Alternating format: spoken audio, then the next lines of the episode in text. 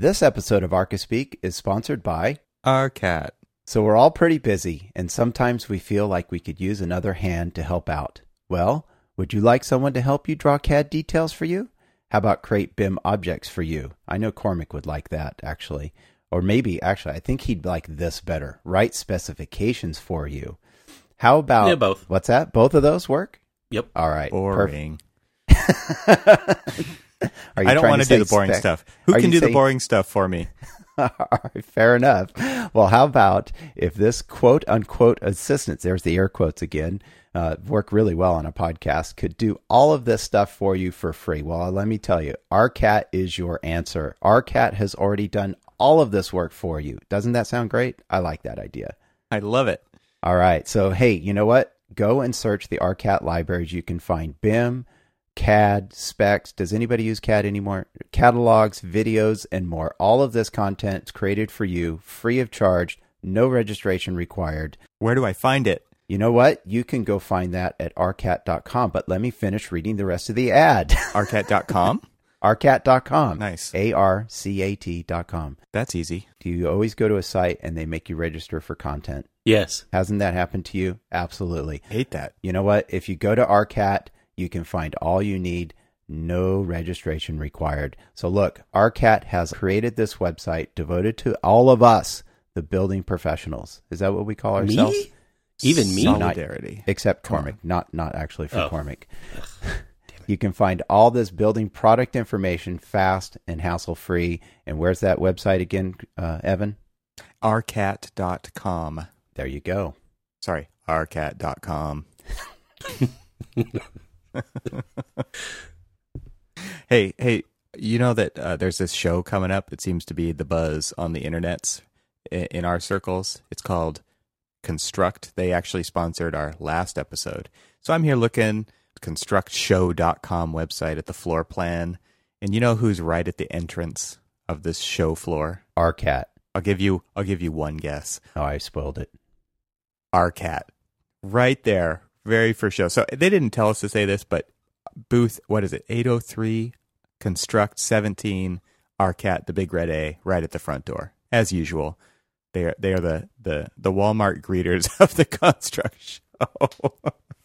And they're sponsoring this episode of ArchiSpeak, and we thank them very much. So go visit them. Go see Bill and Casey at the Arcat booth at Construct. And speaking of Construct, we're also sponsored by Hager Companies, and they're going to be at Construct at booth 907, and they're going to be highlighting their new Hager-powered Salto access control line. So Construct, September 14th and 15th in Providence, Rhode Island. Visit Hager at 907 booth, that is. Hey, you know what else? What's that? I heard if you go by their booth at 907, drop your business card off in the fishbowl, make sure you write that you heard to go to their booth, an ArchiSpeak episode 123, you get a chance to win a $200 Amazon gift card. Well, I'm going to be there. You could probably drive there, right? Guess who's driving to Rhode Island? I know. We've got a project in Rhode Island. I'm going to go there. I'm going to drop up, I've got 3 boxes of extra business cards. I'm going to drop them in there. Yeah, they don't have to be ArchiSpeak business cards. So you're telling me that if I drop my business card in their fishbowl and it says ArchiSpeak episode 123 on it, I could win $200 Amazon gift card? Yeah. That's right. Free money for mentioning that you heard to visit their booth 907 and you write on your business card ArchiSpeak episode 123, you're entered in to win some free dough. Okay, wait a minute. What was this booth again? I believe... Could be wrong. 907. Booth 907. Yeah, who is 907 again? Hager Companies, and they're sponsoring this episode of ArchiSpeak. You're standing at the booth right now. That's right. And listening to this and saying, we want to thank Hager Companies for sponsoring ArchiSpeak and giving me a chance to win $200. Thanks, Hager. Thank you. That's cool. Don't we have one more sponsor? We do, and that sponsor is... HMC Architects. Well, let's hear what HMC has to say this time. When visiting a college for the first time, prospective students know within 13 seconds if it's a match. so understanding their needs is a crucial part of our design process. Hi, I'm James Sink. And I'm Jonathan Orr. We're higher education designers at HMC Architects. We spend a lot of time thinking about how students experience the spaces we design. And with today's cultural shifts, it's important to consider that experience in new ways, ones that value and promote social connectivity, equality, and inclusion. We're currently transforming Cal Poly Pomona's 61-year-old campus into a cosmopolitan community with the construction of new modern living student housing. From relaxing living rooms and communal stairway lounges to a contemporary dining hall, the finished campus will offer shared amenities and flexibility. We've reimagined the traditional bathroom model in favor of gender-inclusive restrooms for increased self-esteem, comfort, and safety. And we're creating community, connection, and adaptability with an intimate environment where students can interact and make lifelong connections. At HMC Architects, we believe that progressing to meet students' needs will not only benefit their academic and personal experiences, but also shape their world and enrich their lives. To learn more or to become part of our story, visit hmcarchitects.com.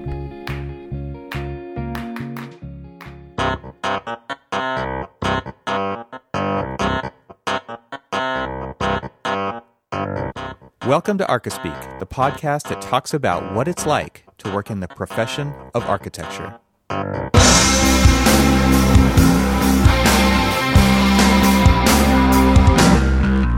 Welcome to episode 123 of the ArchiSpeak podcast. I'm Neil Pan.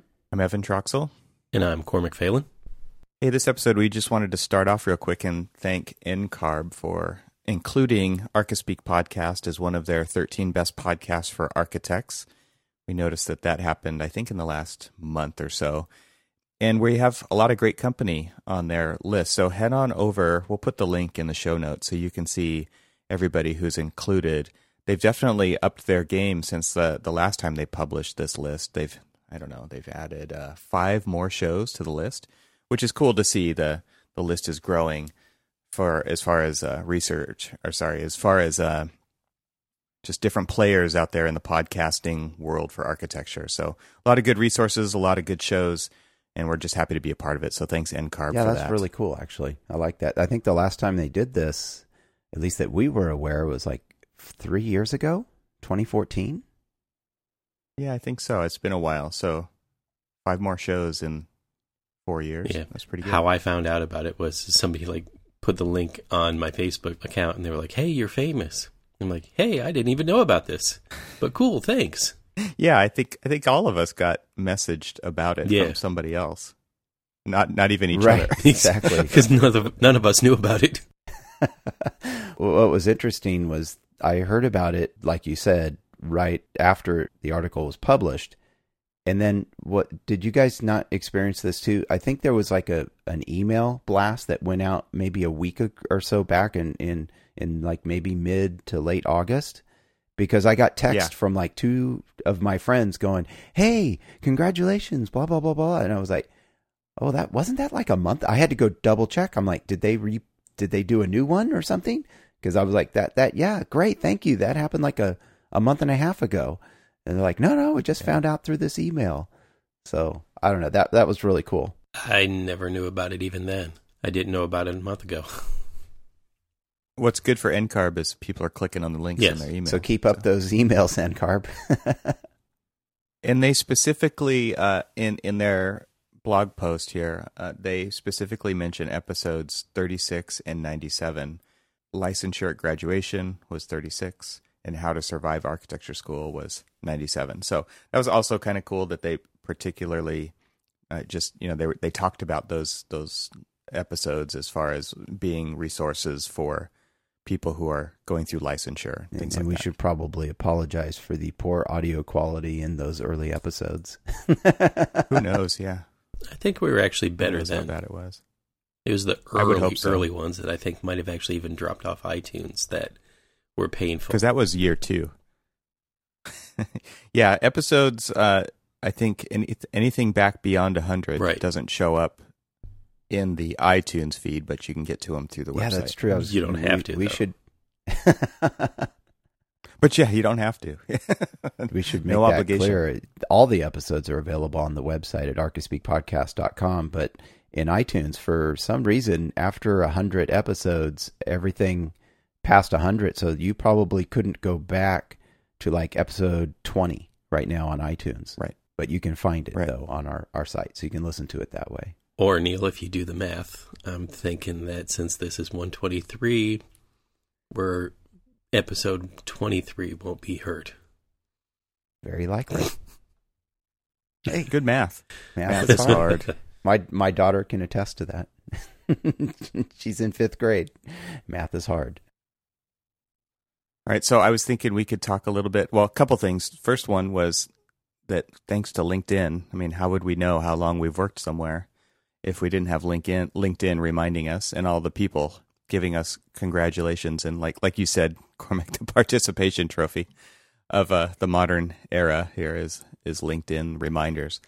But 10 years I've been at HMC now, and I thought it just made me kind of reflect a little bit on what is 10 years like in the profession of architecture, because just like everything else, we kind of just get caught up in the day-to-day or the latest project or whatever. And so it was just kind of neat to go back and think about what's happened over the last 10 years. And I don't want to get too deep into it, but I did pull up the list of projects. Deltec is good at one thing, at least. And I could actually pull up a list of all the projects that I've worked on. And then I actually went through it and deleted out all the lines that were things that I was listed on but didn't work on or participated in minimally, because I don't think that counts. So it came up, it was between 60 and 70, like right in there, probably around 65 projects in the last 10 years that I've had a decent part in. Obviously, none of them are sole sourced, but that's pretty amazing. It's kind of that's a lot, right? I didn't know what that number was going to be. I had no idea, and I don't really think about it on a normal day-to-day basis, but that's a lot of projects to be. Think about the climate a lot. 10 years ago, what was going on? I mean, we were entering into the recession, and a lot of people were lucky to have jobs, lucky to have projects to work on. We were, let's see, so 10 years, 2007. Do the math, Art. I know. I'm trying. You know, I got into architecture so I didn't have to do math.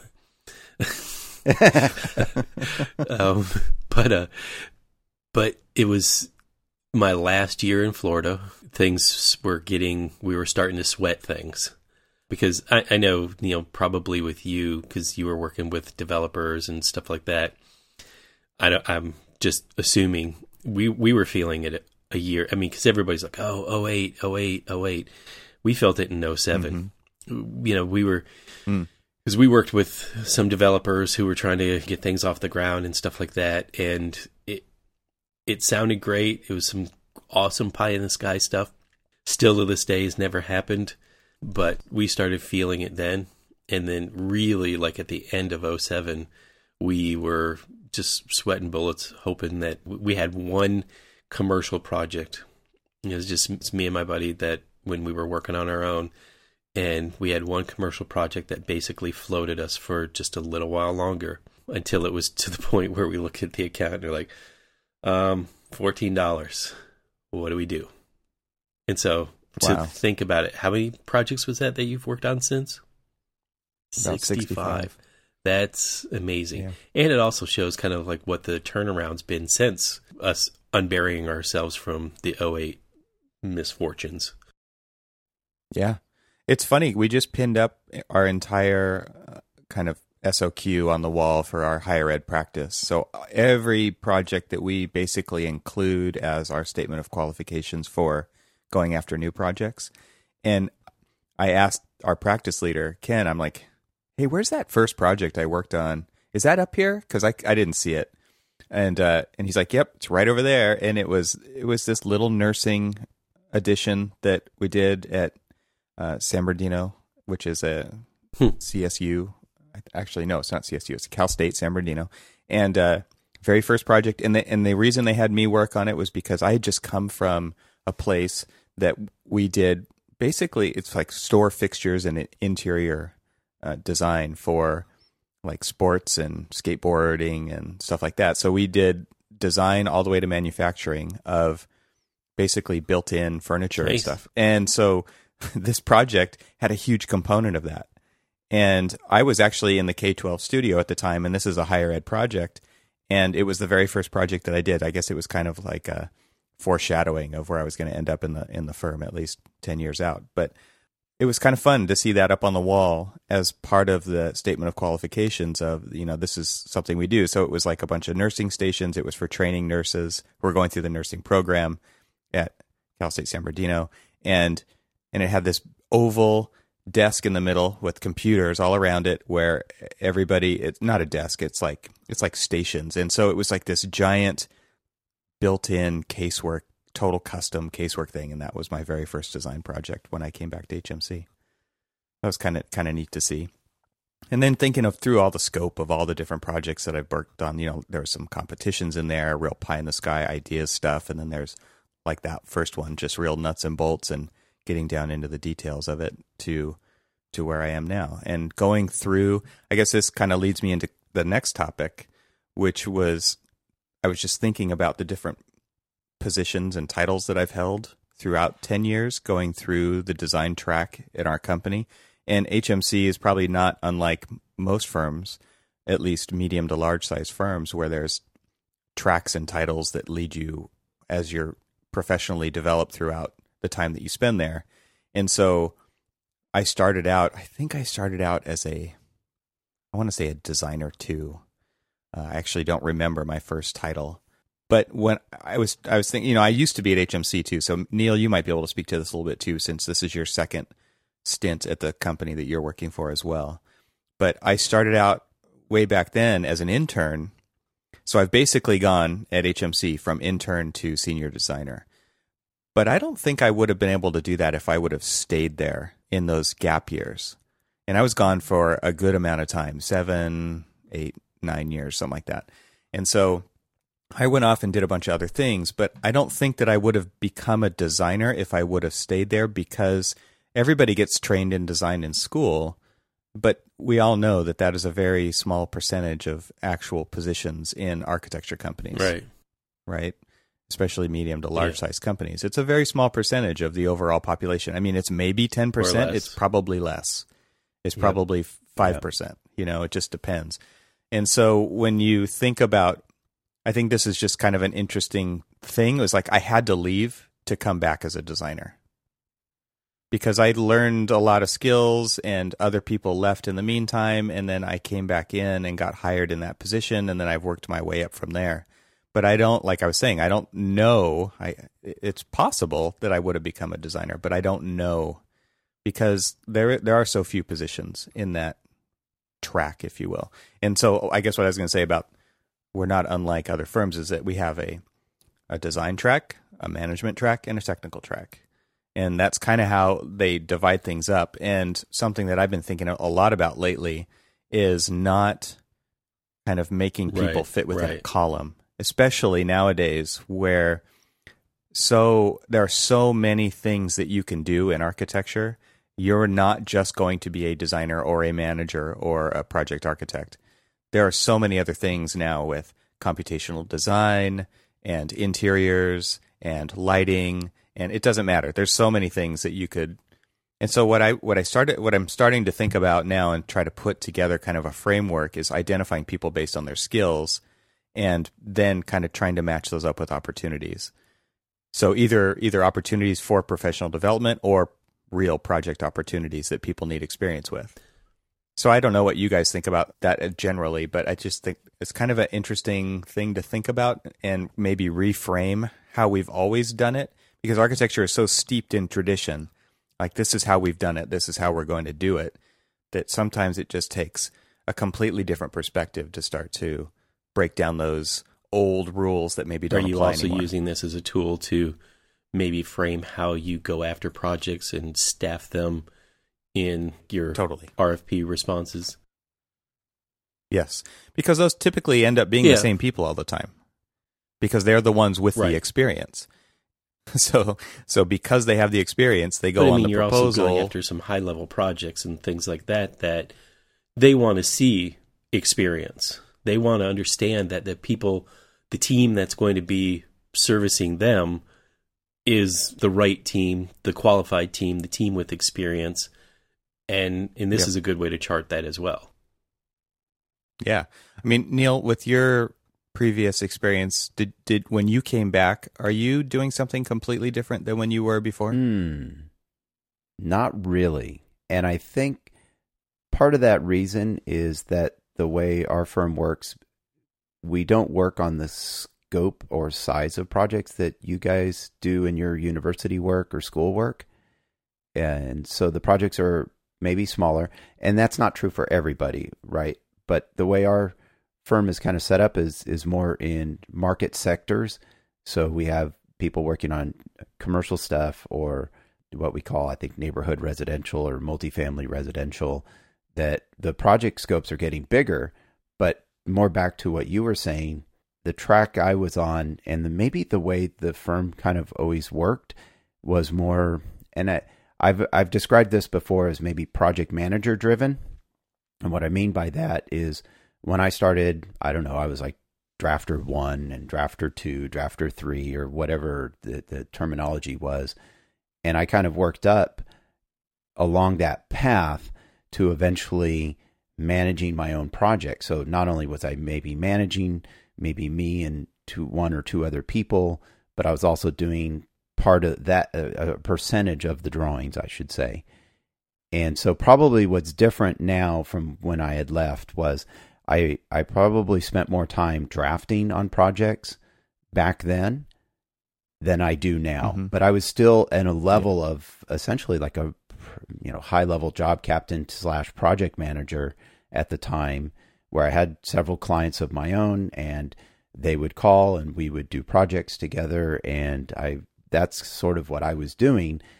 And now since I'm back, I'm kind of doing the same thing, although coming back this time, I'm an architect and that's where I'm at. And they have higher levels there, senior architect, senior this or whatever. I'm not there yet, but to me, it's sort of a title. I think you had mentioned to us offline before when we were kind of talking, exploring topic ideas, that does the title match, say, the skill level?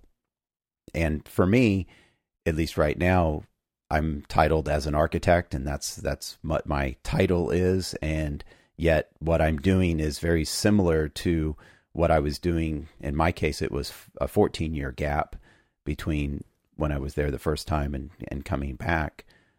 And so I'm essentially kind of doing the same thing. I'm managing projects, and now at a level where I've got 3 or 4 people working for me to do these different projects. And so it's not that different for me, but I had risen to a point, maybe this is where it was different for you, is I spent almost 8 years there before. And when I left, I was already at the level of basically managing projects with my own clients. And so when I've come back, I've kind of slipped back into that sort of role for them as well. Mm-hmm. I think it's a natural progression, right? To draw less the longer you've been in the... Unless you're on a track. Well, I mean, maybe it is for some people, but some people maybe not. It certainly has been for me. And I'm at the point now where I'm perfectly fine with that. Mm. Yeah. Well, part of it too is just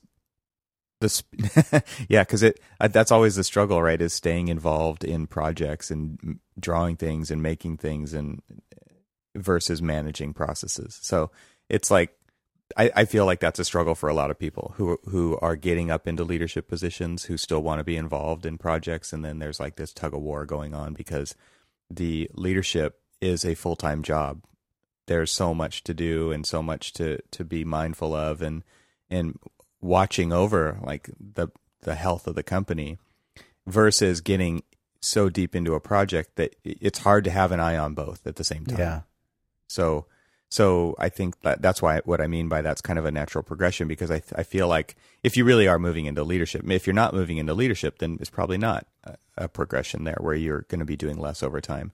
But if you are, then you're going to be, I think, kind of naturally doing other things to ensure the wellness of the company versus the drawing on the project. I'm somewhere in between right now because I'm still very heavily involved in the projects and on not only on design level, but production level as well, making decisions as a team about what we're doing and how we're doing it and on the design. I mean, there's definitely times with the types of projects I'm working on right now where we're designing them together and we do it as a team or one, you know, two of us. And that's a lot of fun. We collaborate. Exactly. And I enjoy the hell out of that. So I don't want to leave that part of it. I do. So I'm a little in between, and you know, it's working. It's kind of crazy sometimes.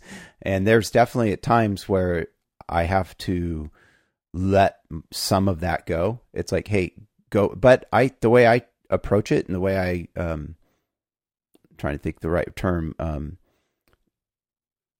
give it to the, or kind of the way I try and have the team see it is this is also their opportunity to do some design work, right? It's like, here's your opportunities. And we kind of, I almost want to make it a little bit of a joke, is that all we do in school is design. We learn how to design, and then we get out and we don't do any design.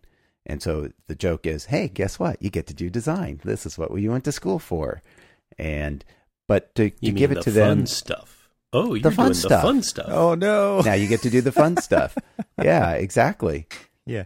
Yeah, you get to put your ideas, your fragile ideas, up on the wall and have people rip them down, and you get to be vulnerable. That's fun, right? And now you're getting paid for it, so you know, it's a little better. Yeah.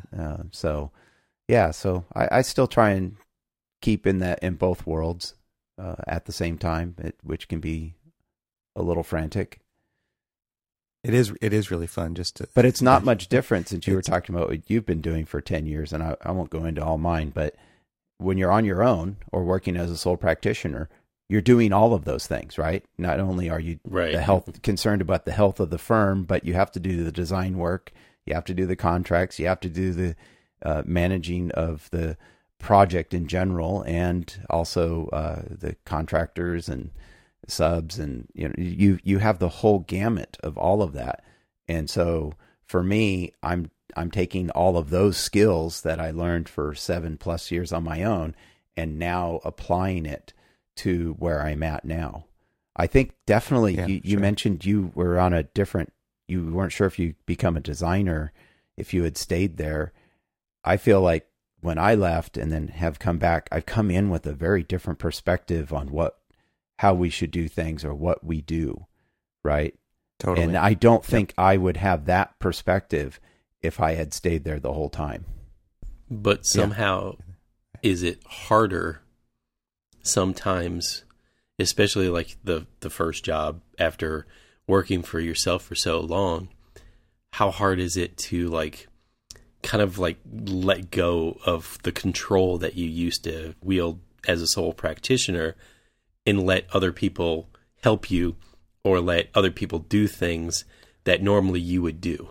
That's a good question. I think to a certain extent, I had gotten to a point in my own firm where I actually needed help.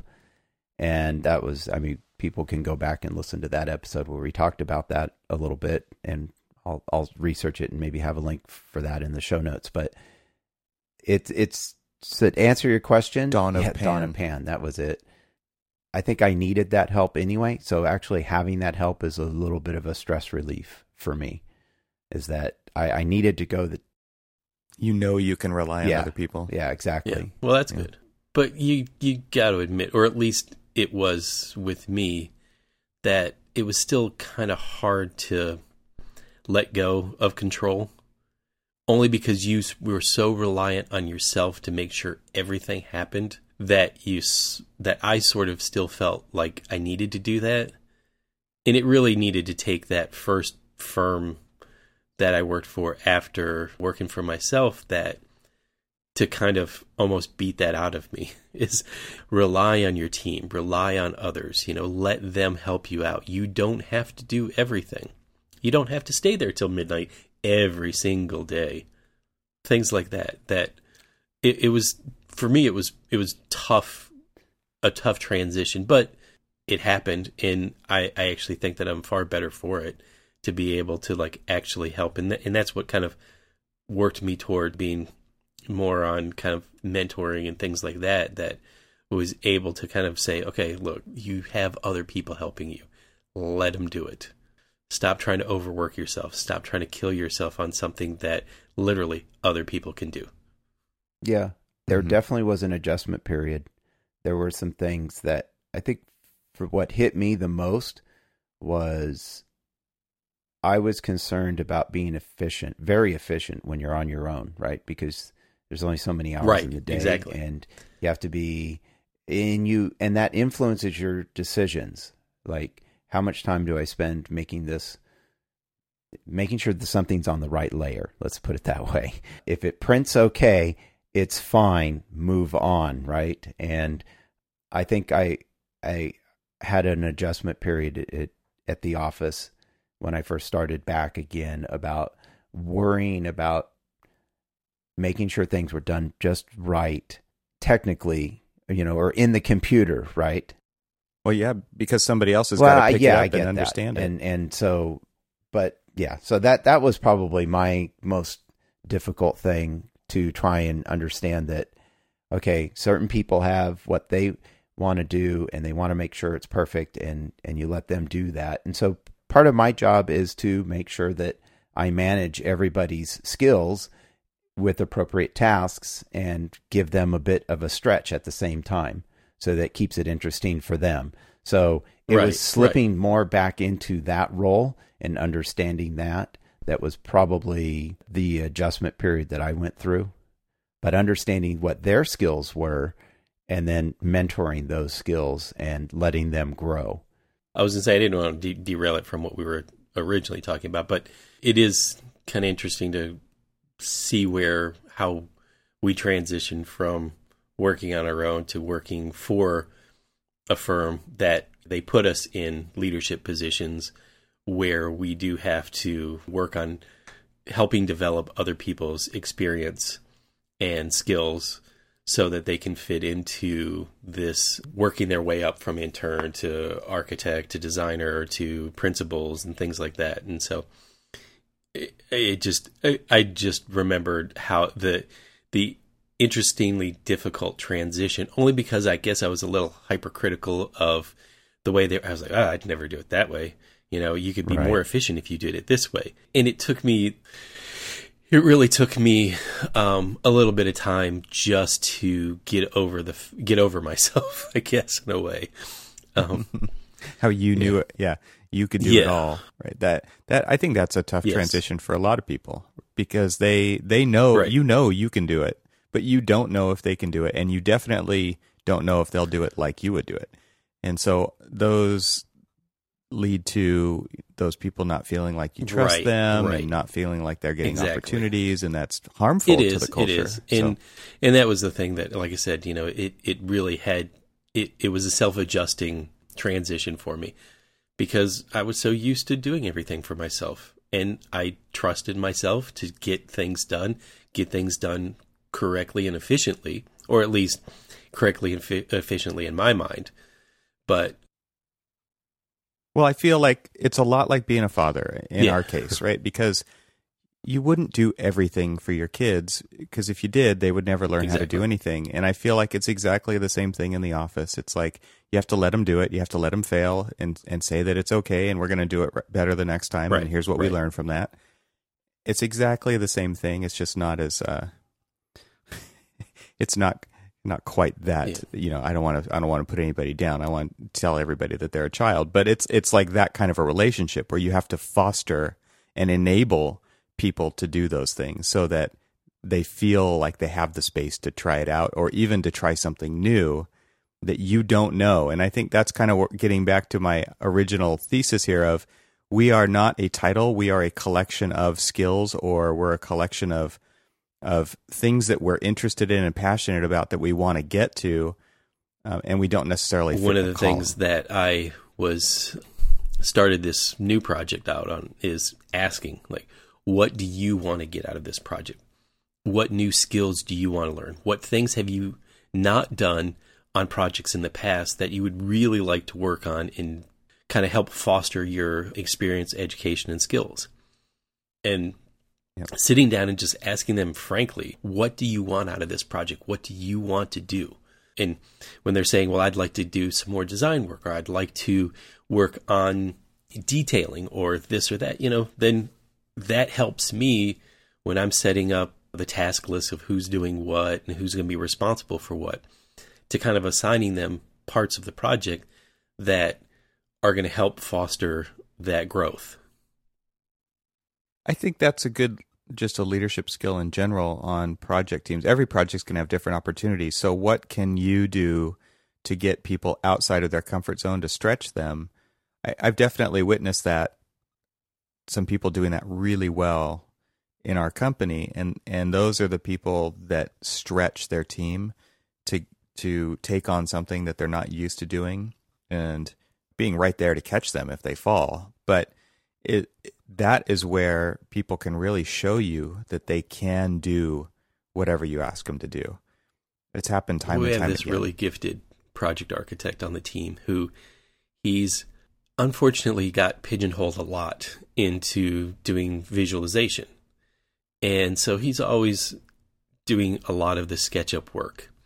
And a lot of times it's pretty frustrating, not only just for him, which I'm sure it's extremely frustrating, but for other team members that we've got this kid who's really smart, really talented, and should be working on more things for his own growth, but he's kind of stuck in visualization. And sometimes that never stops, you know, even into like CDs. And one of the things that we wanted to make sure, you know, both he and I, when we were talking about it, is like, how do we get you out of that and get you more involved? Mm-hmm.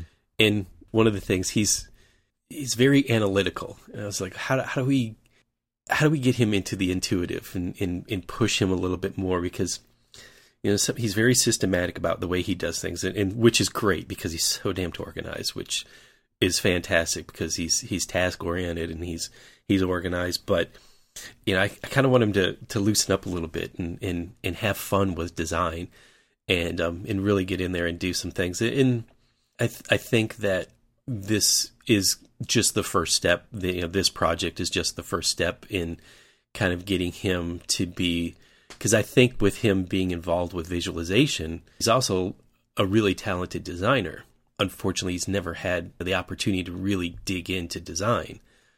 And I think that this is a baby step, because this was a project that kind of everybody got pulled into and had already started going before a lot of us got pulled into the project.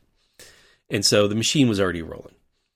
But I think that if we can use this as a tool to kind of like push him forward, then he knows what to expect the next project and the next project. And then it starts to snowball into growth of where I think he can be and should be, as long as he's given the opportunity. And I think that's, it's absolutely where the change in the culture of having kind of this combined architectural studio, kind of having kind of this designer, principal designer as kind of like a guiding tool, not necessarily doing the design and letting a lot of the project team members do more design work.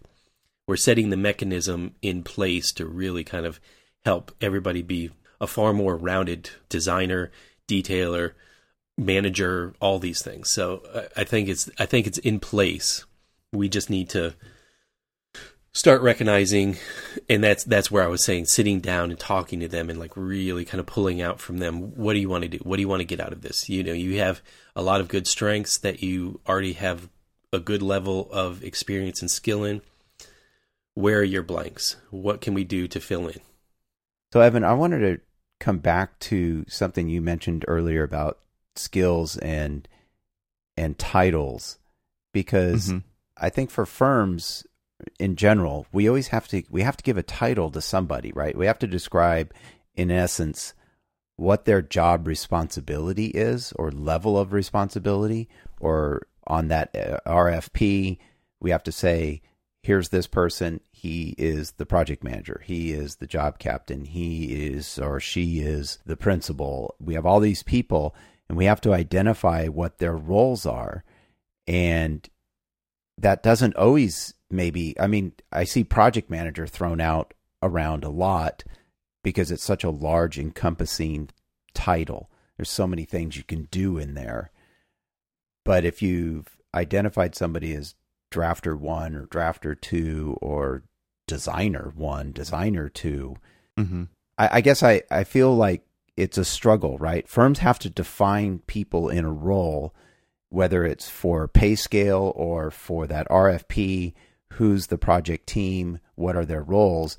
And yet at the same time, that doesn't always define well what they're either capable of doing now or maybe in the future, right? Yeah. You mentioned at the beginning how you don't think you might have been on that designer track if you had stayed there. Right. So if you get onto that and identified, or Cormac, you were talking about the one person is just doing visualization, how do they break free of these titles that tend to anchor us into a particular role?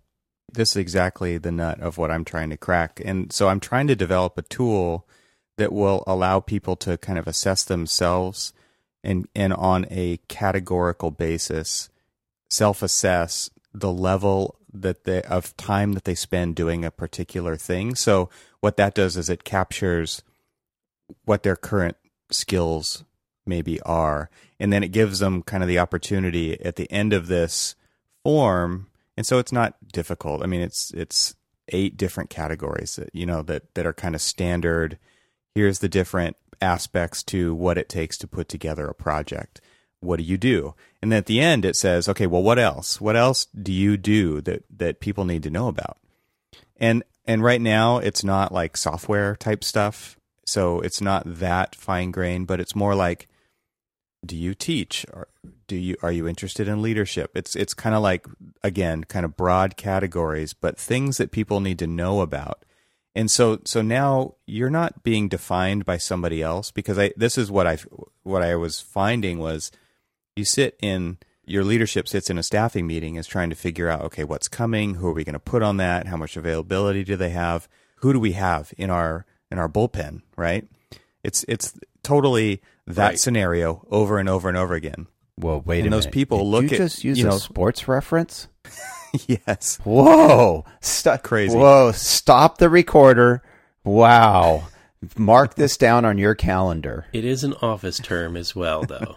It's a systems office firm as well. Okay, so that explains where Evan got the term from, because he's not watching baseball. Yeah, he's totally not. In fact, he probably thinks that's a soccer term, right? No. Yeah. Okay, I'm sorry. My mind was blown there. A lot of times we're looking at who we've got based on their job title, right? So we know we need a project coordinator. We need a project manager. And all of those things, while are fine at really broad term defining, they do not tell you the skills that those people actually have. Mm-hmm. And so you could have a project manager who's actually very skilled at detailing, or they're very skilled at construction administration, whereas you could have another project manager who's never done CA, right? And so the idea is to understand, we kind of already know who our people are, and we do have these relationships. But this gives those people who we're talking about the opportunity to say where they are currently. And then what I want to do is take this exact same thing, but say, okay, in the next 3 to 5 years, where do you want to be? And then look at the delta between those. So you basically have the same categories both times, but you could actually potentially see huge shifts because of people's personal interests. And then you have the ability to have a dialogue about the differential between those two things and say, I'm here, I want to get to there. How are we going to make that happen? How are we going to match that up with upcoming project opportunities? Right. How are we going to do that in our studio or firm-wide? I mean, that's where something like this gets really powerful, is that we start talking about it. I mean, HMC has 9 offices, and there's times where there's somebody in one office who's doing nothing, and there's the other office, which is completely overloaded. How do you start to balance that without going through the painful process of hiring new people? You've already got talent, right? So how can we just better use those people on an ad hoc basis? And it's hard to know, because you haven't worked with those people. You don't trust them. You don't have that kind of inherent comfortability with those people because you don't work with them. So at least give us something to go off where we can see, you know, this person's really good at computational design. We can use that on this project. Let's try it out. Let's try that person out. And it gives you the ability to start to build teams based on need rather than just positions kind of filling in the slots. That's actually a great opportunity for your firm to not only use the resources they have, but also not waste the resources that they have. Exactly. Because I think it goes back to what Neil said earlier, right? You struggle to want to still be working on the projects. Right. And I guess what I mean by that is if you don't use it, you lose it. Right.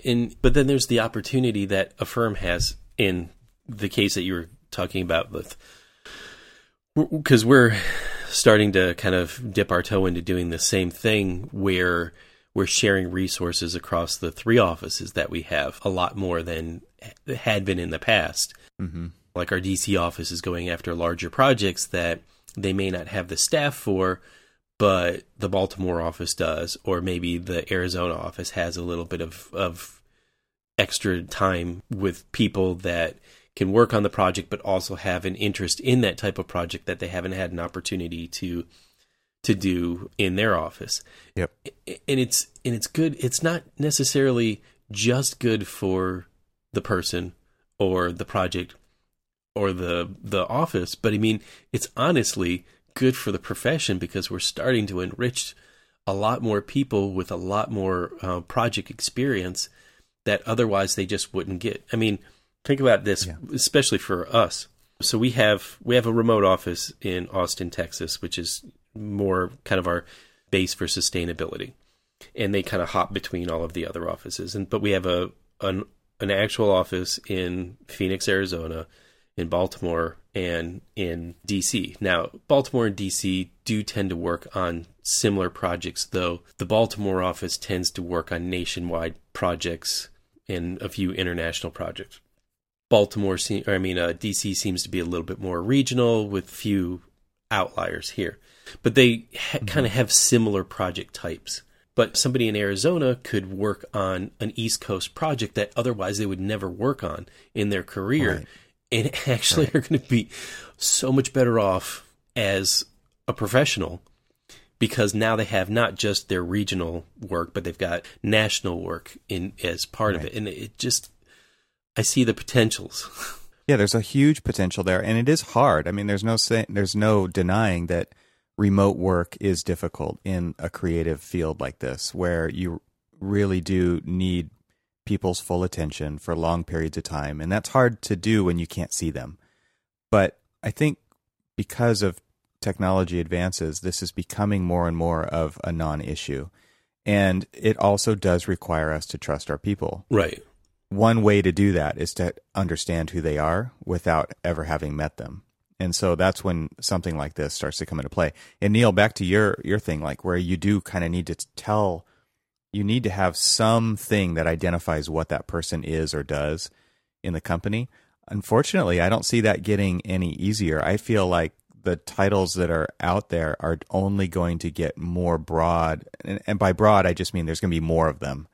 Well, instead of maybe more of them, maybe we broaden their definition by saying there's strengths in different areas. You had mentioned a project manager hasn't done CA, right? So maybe you're a project manager, but you identify the skill level based on different categories underneath that broader term. So we might have a designer or a drafter 1 or a drafter 2 or something, mm-hmm, but they have skills in visualization, sure, or something like that, but not in detailing, right? And so it's almost like you're defining each title with additional information that shows their skill level so that you can use that skill level to either create a team with different skills, because you don't want to say put 3 drafter 1s on a project where none of them have, they're all visualization skills, but none of them have any drafting skills or detailing skills, mm-hmm, right? So I like your idea of broadening the definitions of titles with this second layer of skills so that everybody can use that to say, okay, I'm a project manager, but I haven't done a lot of CA.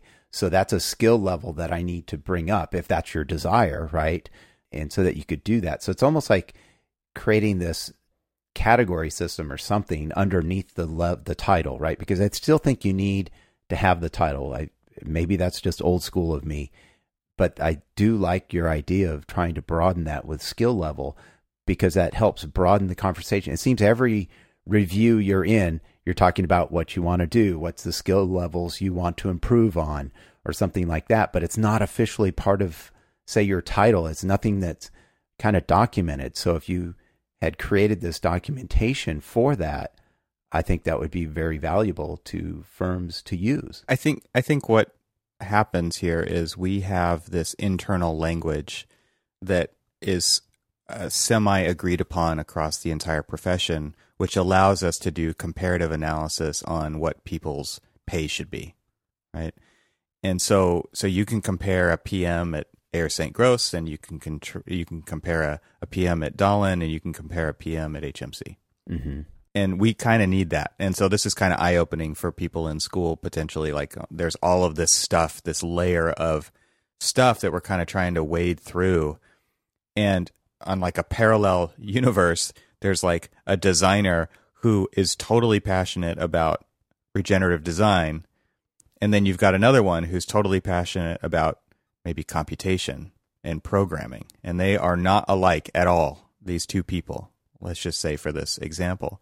But going back to that kind of thick layer of comparative analysis, they're designers, right, to the industry. Mm-hmm. Right. We need a designer on this project. Right. Right. And so I don't know how you kind of square all this, because there are people who I would never want to be a project manager. I will only be a designer. But really, there's so much more nuance to it than that. And I guess that's kind of where people are getting stuck. And like you said, Neil, maybe you're just stuck with this title thing, because, and what I mean by they're going to get broader is like people want something that says what they actually do, not just a broad categorization because it's not good enough. Well, how do you... No, it's okay. I'm thinking out loud right now because I don't know how you make it all work yet, but I think that it's happening. There's tons of computational designers out there, and there's tons of architect fours, and nobody knows what either one of those things are outside of our industry. And so when you list them on an RFP... you have to have this blurb, right? And that's where it starts to get personal. And that's where you start to talk about their relationships and their experience and stuff like that. And I guess part of it is you're actually going to have to get more personal with everybody, because that's really what this is about. This is about breaking free of the categories and being good at a lot of different things. And that's what makes you who you are. And this project has these opportunities and needs. And so we're going to place you there because you're the best fit. And what that does is it can either pull, and this is kind of, we've always had this, you either get real deep and expert in something and you go all in for that one thing, or you're a really well-rounded architect and you can do a lot of different things. And depending on the need, you could play a lot of different roles. I don't think that's going to change, but I don't see us sticking with 3 or 5 different titles anymore. I really see it getting a lot more nuanced than that, and allowing people to express who they are through some weird ass title. And that's going to have to be okay. Yeah. Listening to you talk about that, I was thinking, how do you quantify? So, and I'm thinking out loud now because I'm trying to formulate how I'm asking this question, but so what we do is, you know, it's more of role-based experiences that we've broken down everybody's title and what their responsibilities are for each project. What does the project or what does the principal in charge do on the project? What does the project manager do on the project? What does the project architect and project designer, you know, I'm kind of going down the list, do on the project? And then so on all the way down. And so it's transparent that everybody on the project knows what everybody's role is. They know what the QA QC guy does. They know what the spec writer does. They know what the sustainability person does. They know what all of these things are. And so if they've got an idea of what, if they want to either move up within the titles or, I can't believe I just did air quotes, but if they want to move up within the titles or if they want to do other things within the project, they know what the responsibilities are that they need to do to perform that other job or that other role. And so we're able to quantify what you do on the project, you know, based off of the title and your responsibilities to have that title. But if you want to be a project architect, or if you want to be a project designer or a project manager, these are the other skills that you need to possess to be able to efficiently do this job task. And I think that's helpful in people gauging their level of knowledge of contribution to the project. Do I have the skill set to be able to do a project designer's role? Do I have the skill set to be able to do this, you know, spec writer's role? And then it's up to them to really kind of ask or seek out the ability to gain that knowledge and that experience. And so I'm just curious how, in kind of like this analysis that you're looking at, how you guys are doing that. I mean, do you quantify each person's role or each title with a set of responsibilities, or is it just kind of, okay, well, you can do detailing, so you're going to be architect 1 or architect 2 type thing, or drafting 1 or 2 or whatever. I don't know if we necessarily have roles specific to that, but right. 'Cause really there's kind of like, I guess it's more of like a senior project architect who sort of manages the consultants, the staff on the project team within the office, and kind of like all of the other roles within it. And then there's the project manager who kind of manages the project architect and the client. And then there's, you know, kind of going up from there. And so I'm trying to figure out how to ask you the question of how you quantify the gaining of all of these skills and knowledges in your office, kind of like how we're doing with ours, is setting these kind of like rules and kind of a template of, this is the knowledge that you need to perform this particular task or role. I think it's hard to, it's real hard to answer that question, because I think a lot of people do it differently, this topic is getting way into the weeds. I know. Yeah, it is. It's probably not too interesting for a lot of people, but I think that a lot of mentorship needs to happen. And that's what's nice about these larger projects, is you do have teams where there's a lot of crosstalk and there's lots of opportunities for learning. Mm-hmm. And like I said, I think a good role of a PM on a project and management is a skill. It's not something you get just by working there for long enough. It's not a title. It's not just a title. A good manager looks for opportunities for people and gets them out of their comfort zone and helps them perform those things so that they gain the experiences. And so, like, we don't have our senior PA managing consultants. We have our project coordinator doing that, if we think that they're up to the task and can do it well, or there's a good enough opportunity and a safe enough environment for them to do that and learn the ropes as they go along. Mm. So we're trying to kind of infuse those things that have typically been reserved for more seasoned people to lower people on that project totem pole, if you want to, you know, I hate to say it that way, but I know. With less experience, so that they get it. Otherwise, if people just keep doing the same things, then that pigeonholing thing is what kills morale, it kills culture, and they go somewhere else, and so that they can come back later as a designer or whatever they want to be. And I mean, that's really the goal, is to avoid that. There's plenty of opportunities in these firms to do anything you want. You can't always convince management that is the case. And you can't always convince individuals that that's the case, because they've seen bad behavior. True. Or it's never been modeled for them. And so they feel like to really do what I want, I've got to go somewhere else. And that's a shame. I mean, that's kind of what we're trying to avoid. Right. Agreed. That sounds like a great spot to end this. topic. It probably is. I think so. All right. Well, hey, before we go, we'd like to thank our episode sponsors. First, we have Arcat. Check out all the features they offer at arcat.com. Next, we'd like to thank Hager Companies. Make sure you visit them at booth 907 at Construct, which is being held September 14th through 15th in Providence, Rhode Island. And make sure you let them know you heard about them on the ArchiSpeak podcast. We'd appreciate that. And if you listen to the first part of the show, there's a little secret in there that you might win something. So rewind back and listen to that. It's worth your money. It's worth your time. Listen to that. Exactly. We'd also like to thank HMC Architects for their support. To learn more or become part of their story, visit them at hmcarchitects.com.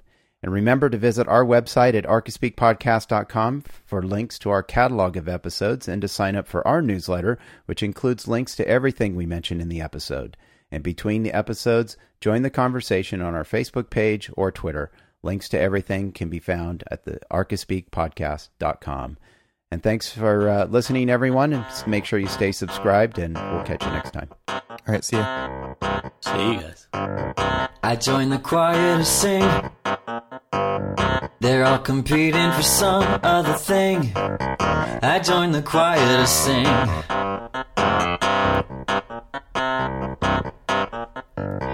I joined the choir to sing. They're all competing for some other thing. I joined the choir to sing.